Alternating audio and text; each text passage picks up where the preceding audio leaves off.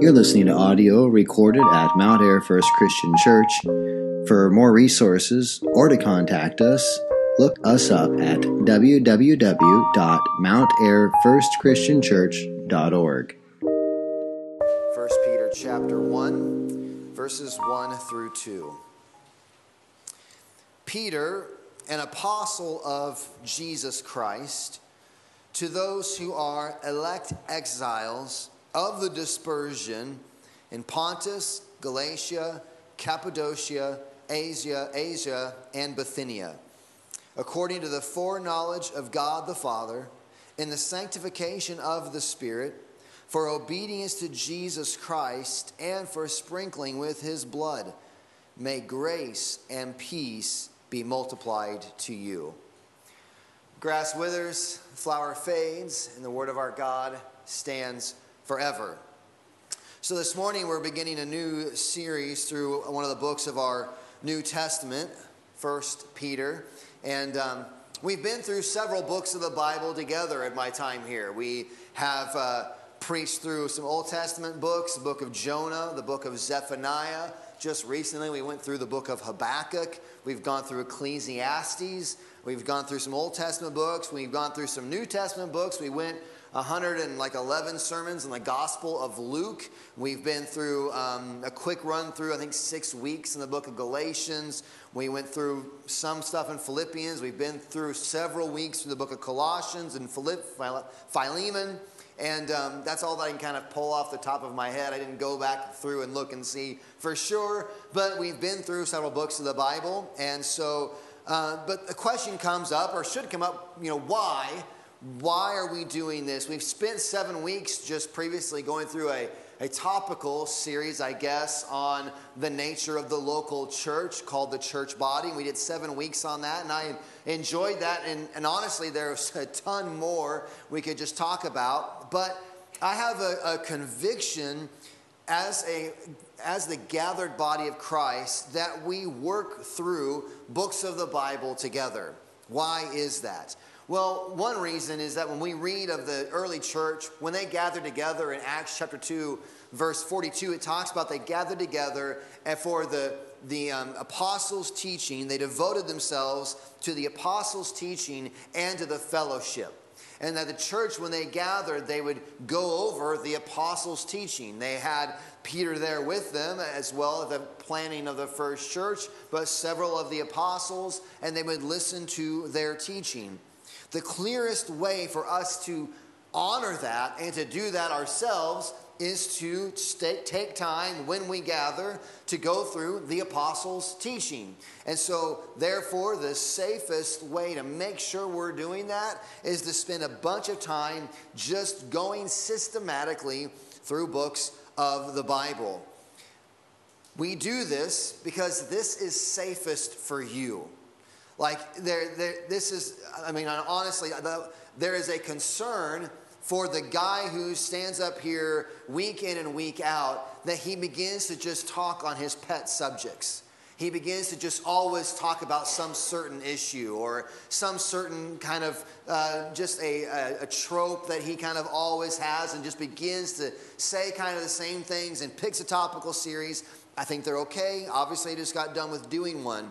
But as best as I am able, I want to teach to you the whole counsel of God's Word. I don't want to teach you my pet subjects. I don't want to tell you the things that I just find particularly interesting. I want to teach God's Word to you, the whole counsel of God's Word, which means, hang in there, we're going to go through 1 Peter chapter 3 that we just read this morning that is culturally very interesting. And we're going to go through that. And, I, and the temptation for the guy up here is to say, there's no way I'm touching that passage of Scripture. I don't want to talk about that. But I want to teach the whole counsel of God's Word. And so we work through books of the Bible. That's one main reason. Another reason why we work through books of the Bible is that I want us as a congregation to, to live with the texts that we're in. And so I bet that as we went through this seven week series of the local body, I probably could have texted or called any number of people and said, What passage of scripture were we in this week? And you might be like, I can't, I kind of vaguely remember what you were talking about, but I couldn't duplicate it. In fact, I'm not sure I could. So, I mean, it's like, it's, it's tough. Like, you know, because the week goes by and lots goes on. But if we work through books of the Bible and you're sitting down Thursday night and you're thinking, what were we talking about? Oh yeah, we're in First Peter, and we were at this sec- they were at this certain section, and then hopefully, if the pastor is doing his work at being an expositor, you're able to look at that and then you can read the text and say, oh, yeah, we talked about these things because here they sit right in front of me. That, and, and so that is, secondly, I don't want to just jump around as a pastor and put out 10 or 15 different texts, though it's great to have lots of text. But I want to have at least one main text that we're able to sit on and, and, and think through and remember as, as, a, as a teaching that we live with throughout our life. And so this morning we're in the, the first two verses really of First Peter. As an introduction to the book, this really is Peter's own introduction to the book. And so we have basically three things to answer. Who's the author of the epistle? What is the audience of the epistle, which sorry, the letter. It's just epistle is a fancy word for letter. The, the author of the epistle, the audience of the epistle, and then the occasion for which he wrote this. And that isn't necessarily found in the first two verses, but we'll get there. So let's get into 1 Peter a little bit. The first word of the book, Peter. All right, this is when you address a letter nowadays, you write the whole thing out or an email, and then you say some sort of a tagline, sincerely or whatever, and then your name. Well, the customary way to write letters uh, uh, back in this in these times was that you started with your name. It was really just a nice service to the person who's got to unroll this letter. They can just open it up and oh, it's from Peter. It's like um, it's kind of the feature that our phones now have. I'm very thankful that when I get phone calls from potential spam, my phone just says potential spam, so I can just not answer it. And so, the same way, you get an epistle from someone, you could read the top of the letter and you'd be like, oh, this person, uh, potential spam, I'm not going to read that scroll. No, thank you. And so, they put their names up front. And so, this, this letter, written by Peter, an apostle of Jesus Christ. Now, you can read critical um, scholarship about all sorts of reasons why this may not be Peter, and all. There's, there's, there's, it's, it's an interesting argument, but there really isn't any reason to not know this as a letter from Peter that was that walked with Jesus, one of the inner three of Jesus's disciples, Apostle Peter. Um, he's writing this letter. We find out that at the end of um, this, this letter, and back in the fifth chapter, he says in verse 13, says, She who is at Babylon, who is likewise chosen, sends you greetings, and so does Mark, my son. That we, we learn from the end of this letter that Peter is at Babylon, which is his code word for Rome. He's in Rome with Mark, his son, sending this letter. It is Paul, Peter that is writing this uh, letter to these, this, these, this region of churches. This means uh, if, if Peter is in Rome at the time of writing this, we know from church tradition, from the book of First Clement, uh, uh, from the letter First Clement, from Eusebius's church history, uh, that Peter is uh, martyred under the, the emperor Nero. And so likely the date for this letter is around 63 AD, which means G- Peter has been following Jesus for about 30 years now.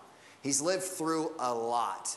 He's done a lot of ministering. He's had a lot of trouble. He's had a lot of uh, drama. He's had a lot of persecution and suffering. For 30 years, he's been serving Jesus. And he now, as an elder in the church, which is what he calls himself later on in the letter, he says, as a fellow elder. It's fascinating to hear Peter talk about himself in that way with, these, with the people in these churches in this region. He doesn't call himself as Pope of all the churches. He says, as a fellow elder, as a teacher, a leader in the church, along with all of you. He's writing this letter from Rome. He has seen and learned a lot. But who then is Peter? I mean, and I don't want to just belabor an elementary point, but maybe it's beneficial to reflect a little bit on who is this man, Peter? And we could spend a whole series, really, you could just do a series on the life of Peter, and it would take you, I mean, weeks and weeks of all of the events of Peter's life. He is prominent in um, the gospel writings.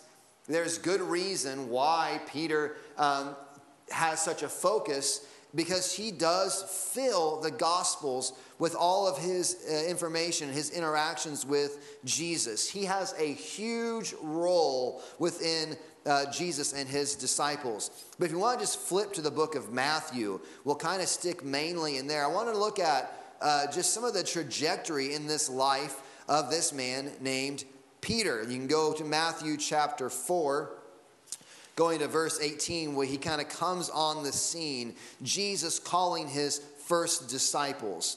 While walking by the Sea of Galilee, he saw two brothers, Simon, who is called Peter, and Andrew, his brother, casting a net into the sea, for they were fishermen.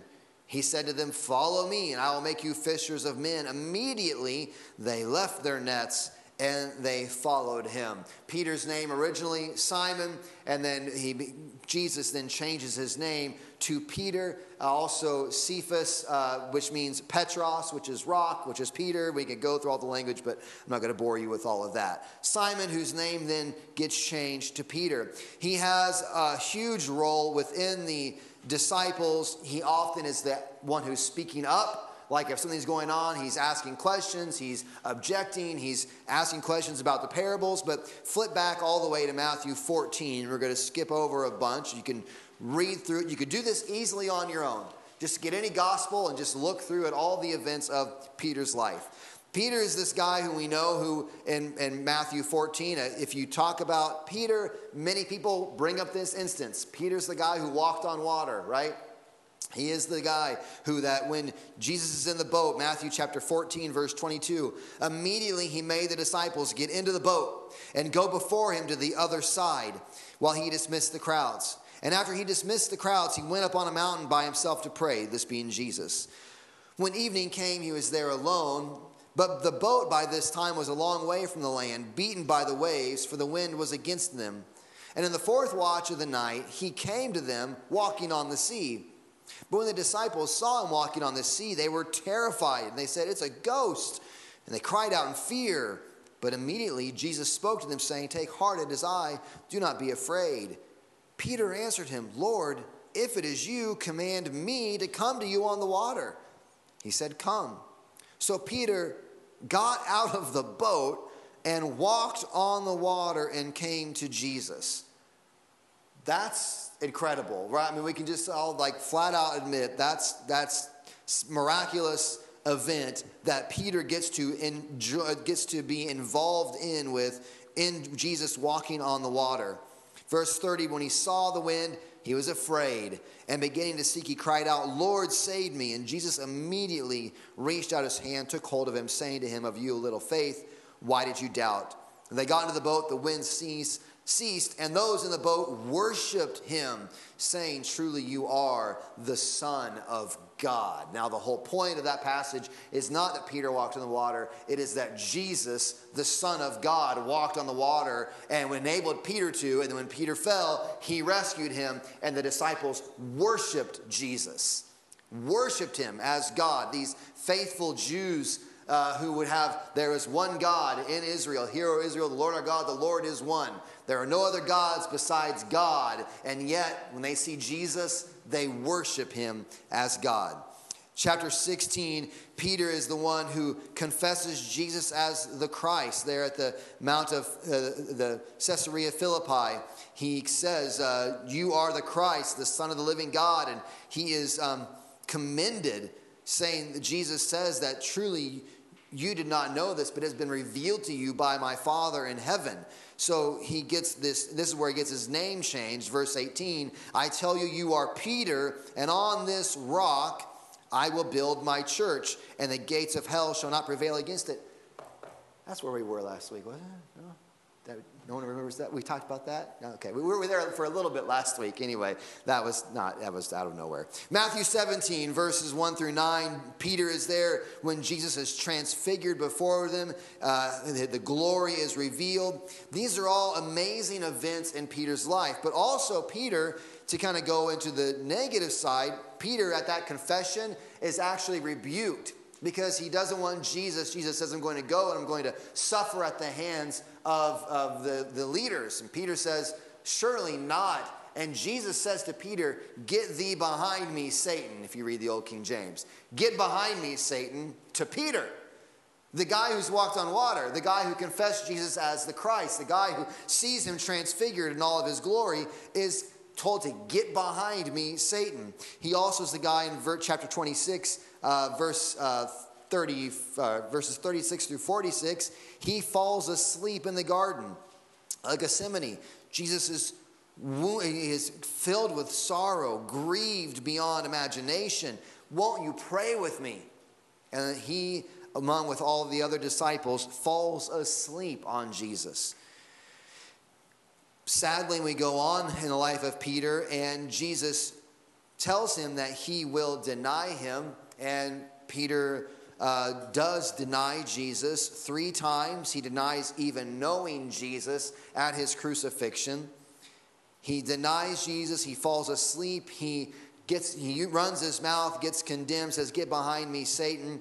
So Peter is all over the place, full of glorious moments, full of very, uh, very bad moments as well. And all the range in between. We go on, we see in Luke chapter 24, verse 34, that Jesus appears to Peter himself. At the end of the Gospel of John, we get the imagery of they're cooking the coal fire on the fire on the shore, and, and Peter is reinstated basically by Jesus. Peter, I know that you love me feed my sheep, tend my sheep, feed my lambs. That's he's he is reinstated by Jesus. Then you get into the outside of the gospels. You get into the book of Acts.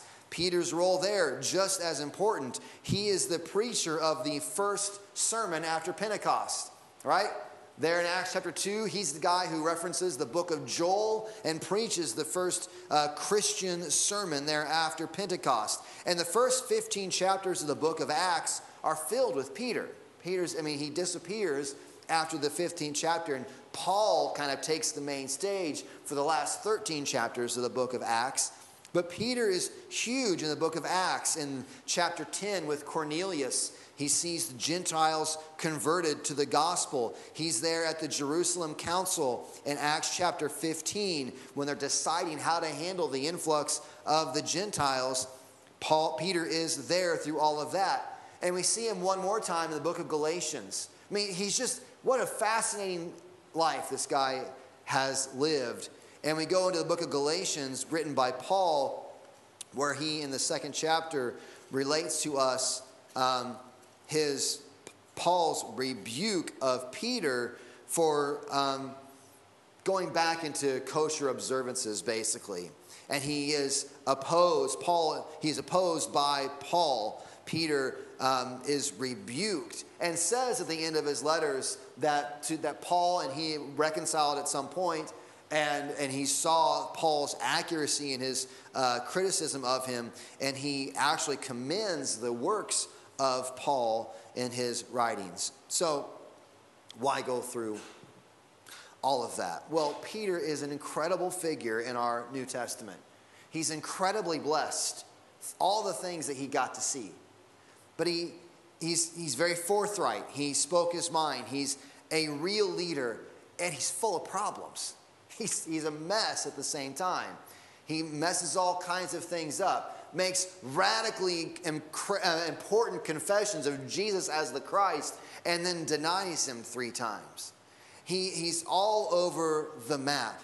And this will help us to understand his encouragement to those who are struggling who are striving to figure life out because Peter knows it.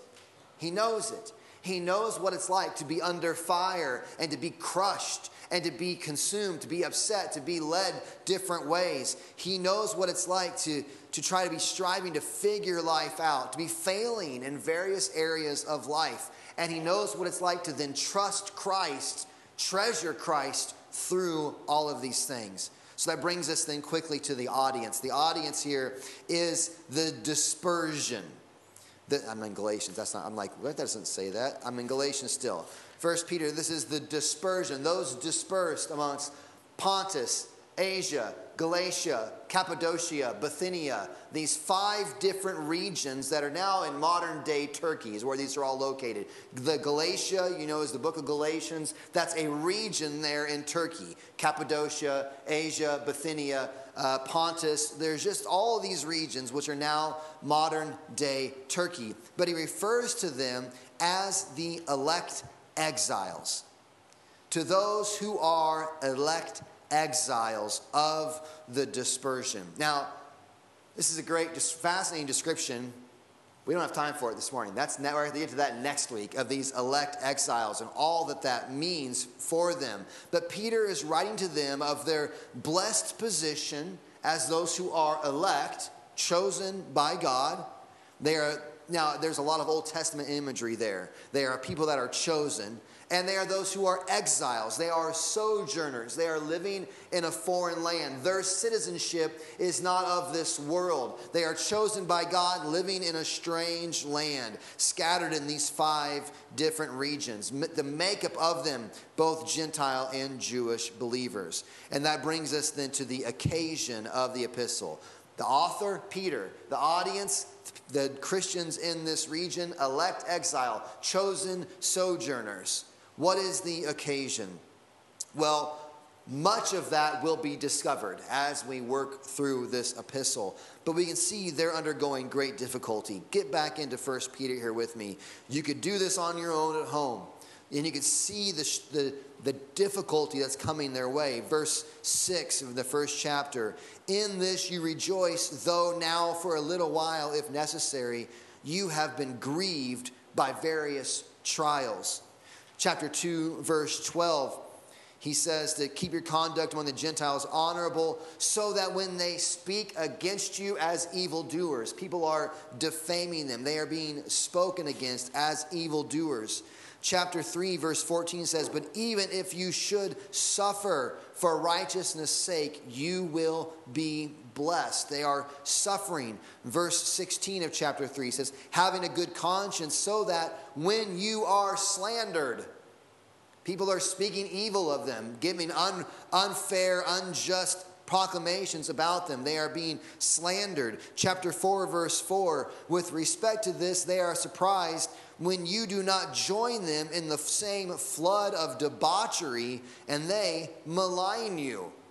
The world is full of debauchery in the, the region that they are in, and they are not joining in the debauchery. But it isn't just enough that they're not joining in, they're being slandered, they are being maligned, they are being hated because they won't join the world in their perversion and in their debauchery. Things are not going well. Verse 14 in chapter 4 says that if you are insulted for the name of Christ, you are blessed. There's insults coming against them things are not going well for them because this world is not one of ease for the Christian. As long as sin exists in the souls of humanity, there will be a hatred of righteousness. Not that the Christian lives in spotless righteousness, but just the fact that there is a desire in the Christian to value righteousness and to seek to live righteously every day, that is enough Though we fail at it time and time again in countless ways, just the fact that we desire to live righteously is enough to earn scorn from the world. That is the occasion of the epistle. But Paul, but Paul, am I going to say Paul how many times? Peter, have I said it a bunch of times already? Okay. Peter, Peter writes, because he has real promises to put before them. Chapter 5, verse 6 says, Humble yourselves, therefore, ending the letter here, humble yourselves, therefore, under the mighty hand of God, so that at the proper time he may exalt you, casting all your anxieties on him because he cares for you. There are real promises to put before this church. Though they are suffering, though they are struggling, though they are under persecution, though people are hating them just for trying to live in a way that honors God, though they are being insulted and slandered and maligned, there are promises of to humble yourselves under God's providential hand in your life because at the due time, He will exalt you. There is a God worth worshiping, and He will not let you down. There is a Savior worth treasuring, which we'll see in chapter 1. He has real promises to put before them, and so He gives them a real exhortation. He sums up His book here at the end. In chapter 5, verse 12, he says, By Silvanus, is the guy who likely helped write it down. By Silvanus, a faithful brother as I regard him, I have written briefly to you, exhorting and declaring that this is the true grace of God, stand firm. Stand firm in it. The gospel that he has shared is the true message of grace, and he exhorts them that though this life is going to present you with tons of problems and difficulty because it's a sinful world, world stand firm in the truth of God's grace. So, this makes First Peter an incredible book. It's filled with the reality of suffering it's filled with the call for holy living, and it is a book filled with calls for the Christian to put their hope in God. In chapter 1, verse 3, he calls this a living hope. Blessed be the God and Father of our Lord Jesus Christ. According to his great mercy, he has caused us to be born again to a living hope through the resurrection of the dead. He wants to encourage them to trust and to treasure Jesus even in the midst of the many trials that they are walking through. Though this is a broken world filled with broken people, Peter's exhortation is that God's people have an unbreakable Savior, and therefore they have an unbroken hope. The promises from 5 chapter 5, verses 6 and 7 are for us to humble ourselves under God's hand of providence because he will lift up his people in his perfect timing. Be not anxious, Christian. God, and all that he is doing, is not abandoning his people, but is guarding over them. As he says at the end of chapter 1 the grass may wither, the flower may fade but God's word, his gospel, his promise, God's word, it will never fail. It will not fail. Because God's gospel stands forever and will not fail, we ought to hope in him. Because those who do will not end in disappointment, come whatever may in this life. Let's pray. Father, help us this morning to confess our need for you Father, we are those living in a broken world. We are those living in a sinful world. We are those broken ourselves. God, still warring with the old man, sinful ourselves. And what we need is something larger than ourselves to hope in. And so, Father, we rejoice this morning in the good news of the gospel, which tells us of a Savior who came who lived the righteous life we should have lived, who died the death that we deserved, so that through faith in him we might be an inheritor of this promise of eternal life. We would be given the treasure that is you through the through faith in the work of Christ. And so this morning God encourage, bring to life, refresh and renew the joy that there is in this gospel so that we might have hope in the face of all of life's trials. None of us know what lies on the horizon in this world for us. We do not know what difficulty, what disease, what trial, what deaths lay around us and in front of us in this life. But if we are yours, we know that in due season, as we humble ourselves under your hand of providence, in due season, we will be exalted. We will be resurrected to a new life and forever eternal joy with you. God, may that reality be planted in every one of our hearts. We pray these things in Jesus' name. Amen.